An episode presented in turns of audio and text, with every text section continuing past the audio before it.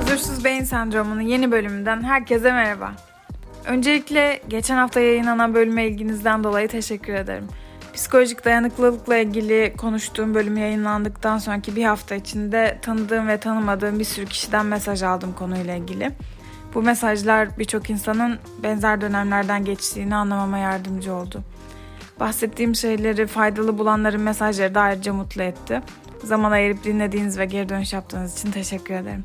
Çok yüksek hedeflerle başlamadım bu yola ama söylediklerimin birinin zihninde yer edinmesi, iyi hissettirmesi benim için de motive edici oluyor tabii ki. O zaman hazırsak bu haftanın konusuna geçiyorum.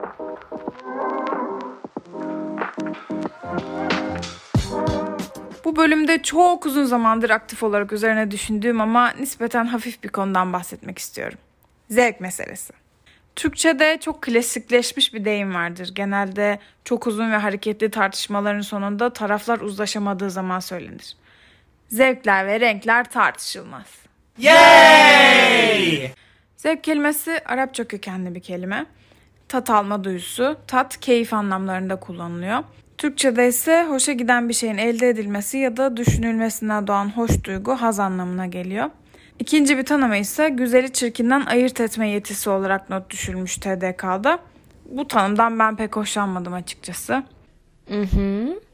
Bazı insanlar için yemek yaşamak için geçerli enerjiyi sağladığımız kaynaktan, kitaplar bilgi almak için başvurulacak referanslardan, müzik ise olsa da olur olmasa da olur diyebilecekleri bir ses frekansı topluluğundan ibarettir. Bir diğer taraftaysa spesifik bir gölde yetişen özel bir balık türü için saatlerce uçak yolculuğu yapıp o çok rafine restoranı kovalamaktan ve orada yemek yemekten müthiş haz duyan insanlar, kitap sayfaları arasında zaman geçirip farklı dünyalara dalmayı, kendilerine çok yakın hissettikleri yazarların beyin kıvrımlarında dolaşmayı günlük yaşamlarından daha ilgi çekici bulan insanlar, sevdiği müzik türünü ya da sanatçıyı anne babasını savunur gibi savunan, bayıldığı müzisyenin canlı performansını dinlemek için kilometrelerce yol gidip bir sürü para harcayacak insanlar var ve sayıları hiç de az değil. İnsanları spektrumun bu iki ucunda ya da arasında bir yerde konumlandıran sebepleri merak ediyorum. Bazı insanlar için bir hamburgerin arasındaki turşu önemsiz bir yan ürünken, bazıları için o parlak asitli tadıyla zengin bir uyarıcı, bazıları içinse çok tat kaçırıcı, yüz buruşturan bir şey olması çok ilginç değil mi sizce de? Yay! Hangi şeylerin niçin, nasıl şartlarda ve nasıl hoşumuza gittiği, zevk verdiği felsefecilerden nörobilimcilere kadar birçok bilim insanına ve düşünürün ilgisini çekmiş tarih boyunca. Genel kanı kişinin zevkinin kültür, yetiştirilme tarzı ve rastlantısal şeylerin birleşimiyle oluştuğu yönünde. Evrimsel bakış açısında insan türünün tercihlerinin kendisini en uzun süre hayatta tutacak şeyler yönünde şekillendiği savunulur. Yüksek kalorili, tuzlu, yağlı şeyleri severiz çünkü atalarımızın besin arayışında bunlar düşük kalorili otlardan ya da taş yemekten çok daha cazipti. Manzaraya bakmak hoşumuza gider. Çünkü su kaynaklarına, verimli topraklara, toprakta yetişebilecek şeylere yakın olmak hem daha güvenli hem de yaşam alanı olarak daha kıymetliydi. Örnekler uzatılabilir ama genel olarak evrimsel bakış açısı bu şekilde açıklıyor zevkleri. Ama bu çok limitli ve kişisel zevklerin ayrışmasını açıklamada yetersiz bir bakış açısı. Evrimsel psikoloji bunu bir adım daha ileri götürerek kişinin hayat hikayesinin zevkleri şekillendirdiğini öne sürüyor. Yani doğumdan itibaren bize sunulan şeyler, karşımıza çıkanlar ve sevdiğimiz kişilerin zevklerinin karışımından oluştuğunu savunuyor. Bu da günümüz için eksik bir yaklaşım gibi görünüyor. Nörel ve bilişsel süreçler açısından yaklaşan bilim insanları ise şöyle açıklıyor. Bize zevk veren şeyler beynimizdeki haz merkezinde uyarılmaya ve nörel aktiviteye neden olarak haz almamızı sağlıyor. Ve bu haz merkezi kişinin yaşam boyu edindiği deneyimlerle ve öğrendiği şeylerle şekilleniyor. Bu açıklama neredeyse koşullanmaya bağlı ama. Mesela çocukken evde Tarkan'dan kuzu kuzu dinleyerek annenizle dans ettiyseniz bu şarkıyı ya da Tarkan'ı tekrar duyduğunuzda o mutlu anların hatırlanmasıyla hazın tekrar deneyimlenmesi sonucunda yine zevk alır ve bu sanatçıya ait başka şarkıları da sevmeye daha yatkın olabilirsiniz. Filmlerde, dizilerde gebelerin bu süreci tetikleme umuduyla böyle can hıraşta annelerinin sesini duyamayan bebeklere klasik müzik dinletmeye çalışmasına, yediklerini kürate etme çabasını sık sık görürüz. Benzer şekilde çocukken hoşlanmadığı şeylere maruz bırakılmak da kişinin daha farklı şeyleri aramasına ve bundan daha çok hoşlanmasına yol açabilir ve bu da alışılmadık yeni şeylere bağımlı olmaya neden olabilir deniyor. Hani ergenler için çok yaygın bir stereotip vardır. Ebeveynlerinin yaptığı ve sevdiği çoğu şeyi sevmemeyi, tam zıttı şeyler dinlemeyi ve yapmayı, asi olmayı bir tür kendileri olma yolu olarak görürler. Ayrıca eminim hepimizin bir dönem kimsenin dinlemediği müzikleri dinlemeyi, kıyıda köşede kalmış acayip filmleri izleyip aşırı övmeyi çok seven arkadaşları olmuştur. Filozoflar arasında da bir şey güzel ya da çirkin olarak ayrıştırmadan önce ilgimizi çekmesi gerektiği görüşü oldukça yaygın. Yani ne kadar yeni ve ilginçse o kadar dikkat çekici oluyor ve ne kadar dikkat çekici ise güzel ya da estetik bulma ihtimalimiz o kadar artıyor. Evrimsel bakış açısından yeni şeyler keşfetme dürtüsünün kesinlikle insan türünü ileri götürdüğünü, yeryüzüne yayılmasını, becerilerinin çeşitlendirmesini sağladığını söylemek mümkün. Ama bu yeniyi deneyimleme isteği hiç de türümüzün tümüne genellenebilir bir heyecan değil. Bildiği ve tanıdığı şeyleri yemekten, dinlemekten, rutinleriyle yaşamaktan ziyadesiyle memnun olan ve bu konfor alanının dışına çıkmaya çok da hevesli olmayan bir sürü insan tanıyorum. Bu da bir spektrum ama bence. Mesela yeni yemekler denemekten çok da hoşlanmayan biri yeni müzikler dinlemeye ya da yeni türde kitaplar okumaya çok daha açık olabilir. Zevk meselesine biyolojik açıdan bakan bilim insanları bunu biraz da genetik temele dayandırıyor. Fakültedeyken öğrendiğimiz bir şeyden yola çıkarak bir ara tat duyusu ve herkesin damak tadının farklı olmasına biraz takmıştım. O sırada araştırdıklarımdan herkesin dilindeki tat papillalarının çeşit ve sayısının farklı olduğunu, bu yüzden de aynı yemekten alınan tadın farklı olabileceğini okuduğumu hatırlıyorum. Aynı şey gözümüzdeki ışığı alan reseptörlerle ve beynimizdeki görme merkezi için de geçerli benim gördüğüm kırmızıyı başka biri daha canlı görüyor olabilir ya da bazı insanlar renkleri daha az kontrastlı görüyor olabilir ve görsel zevki de ona göre oluşmuş olabilir. Yine cesur ya da çekingen olmak da biraz genetik, biraz da deneyimlerden ve yetiştirilme tarzından kaynaklanıyor. Yapısal olarak çekingen olan insanların bazı davranışları bir takım nahoş tecrübelerin tekrarlanmasından kaçınmak için olabilir.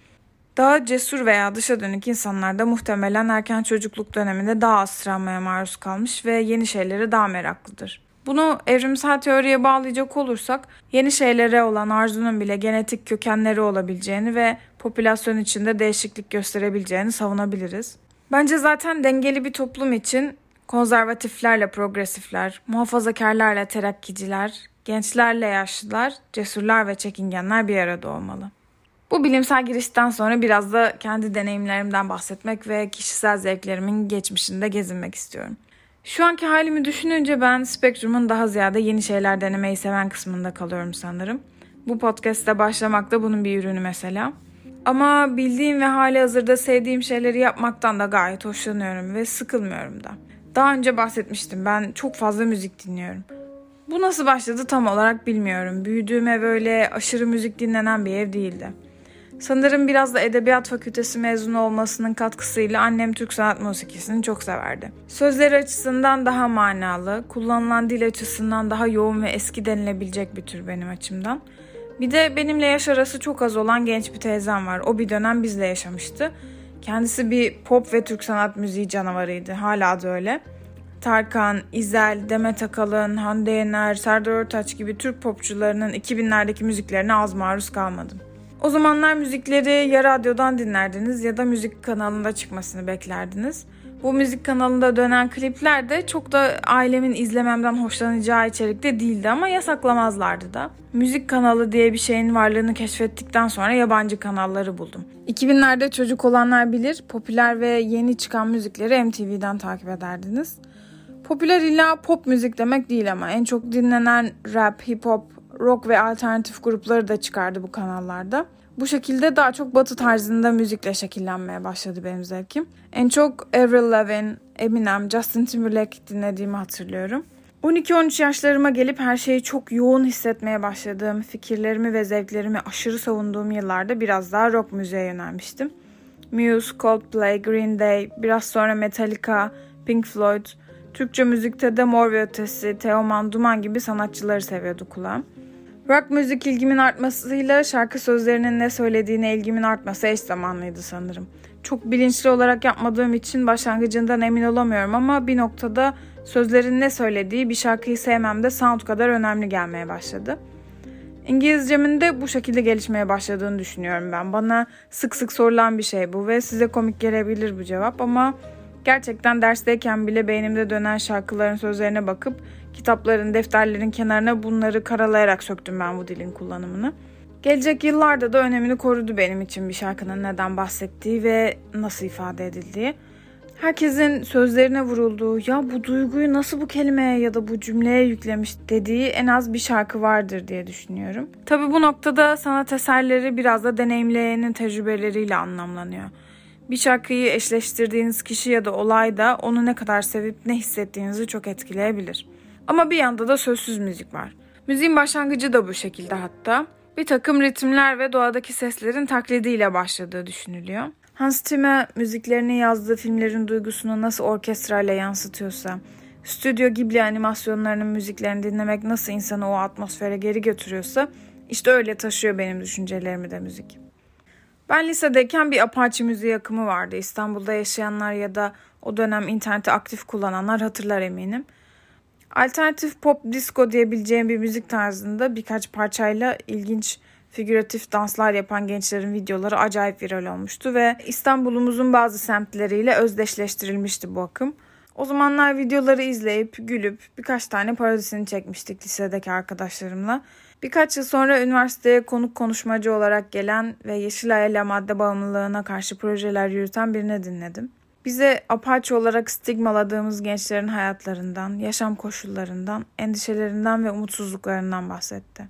Kişilerin onayıyla bize bazı ses kayıtlarını da dinletti. Söylediği her şeye katılmasam da bu konuşma üzerine çok uzun süre düşündüğümü hatırlıyorum. Benimle aynı şehirde yaşayan, aynı televizyon kanallarını izleyen, aynı dili konuşan bir takım gençlerin temsil ettiği bir kültür meydana gelmiş ve bunun çevresinde bir müzik zevki oluşmuştu. Bu şarkılar altyapısında bazen hızlı beatler, bazen arabesk tınılarla karışık tekno üzerine yazılan, kova vurmaktan, torbacıdan, isyandan, nezarete düşmekten bahsediyordu. Bunun kendine zarar veren Müslüm Gürses dinleyicilerinden ya da bir stadyumdaki rock konserinde headbang yapan, grubun yaşam tarzını benimseyen dinleyicilerden çok da farklı olmadığını düşündüm sonra. Sadece müzik özelinde de değil, zevk meselesi diyebileceğimiz çoğu şeyin kendi etrafında bir kitlesi ve kültürü oluşuyor aslında. Filmler, diziler, geziler, spor türleri, yazarlar ve kurgu ürünleri, ressamlar ve eserleri, aklıma gelmeyecek kadar çok çeşitli şey. Ergenlik dönemini atlatıp farklı insanlarla veya kültürleriyle etkileşimim arttıktan sonra insanlara hoşnutluk veren her şeye ilk önce bunda neyi seviyor olabilirler diye bakmaya başladım. Önceden insanların genelini sevmediği ya da aşağıladığı için oyun kabulle baktığım şeylere tekrar baktım. Açıkçası ilk bakışta hoşlanmadığınız şeyleri anlamak biraz çaba istiyor. Bir cinayet sahnesini resmeden bir tabloyu vahşi, makyajlı ve parlak kıyafetli grupların şarkılarını banal, herkesin elinde gezen ve raflarda bir numaraya yerleşen kitapları ucuz olarak adetmeden önce biraz kulak vermek gerekiyor. Popüler olan her şeyden nefret etmek sizi cool ya da daha zevkli biri yapmaz. Aynı şekilde herkesin nefret ettiği şeyleri aşırı sahiplenmekte. Bence en havalı kişiler neyi sevdiklerini etrafın onayından geçirmeye çalışmadan kendi kendilerine deneyimleyip zevk alabilen insanlar. Ben hiç kimsenin zevkini, fikrini eleştirmiyorum ya da burun kıvırmıyorum gibi anlaşılmasın buradan. o kadar rafine edemedim kendimi ama en azından insanlarla tartışmaya girmiyorum bu konuda ya da sevdiği şeyi şeref borcu gibi savunan kişilerden olmamaya çalışıyorum. Bir sanat eseri ya da üründen, bir manzaradan, tarihi bir mekandan hoşlandığımda beni çeken etkenleri biraz daha fazla düşünüyorum bir de. İlla çok güzel olmasına gerek yok bu şeyin. Caravaggio'nun cinayet anlarını resmeden tablolarında ışığı ve gölgeyi nasıl ustalıkla resmettiğine bakmak, Van Gogh'un resimlerinde hareketi dalgasal darbelerle aktarmasını izlemek, depresif bir filmi izlerken karanlık ve soğuk tonlarla o atmosferin aktarılmasını fark etmek bana benzer bir zevk veriyor. Daha önce herhangi birinin aktif olarak sevdiği şeyler yüzünden aşağıladım mı bilmiyorum. Belki kardeşlerime yapmış olabilirim ne kadar salak salak şeyler izliyorsunuz diye ama ama bu herhangi bir şeyin sevenlerini stigmalama olayını azaltmaya çalışıyorum. Bence erdem ya da ahlak konularıyla çelişmediği, çevreye ya da kişiye zarar vermediği sürece de herkes böyle yapmalı. Sizin herhangi bir konuda zevkiniz yüzünden damgalandığınız ya da zorbalandığınız olmuş muydu? Paylaşmak istediğiniz şeyler olursa iletişim kanalları açıklamada mevcut. Bu hafta kalbimizi de beynimizi de çok yormayacak bir şeylerden bahsetmek istedim. Umarım sırf kendi müzik zevkimle ilgili 10 dakika konuşmam sizi çok sıkmamıştır. Ama bu konuşmaları yaparken bile kafamda arka planda müzik çalıyor. Buraya kadar dinlediğiniz için teşekkür ederim. Bir sonraki bölüme kadar hoşçakalın.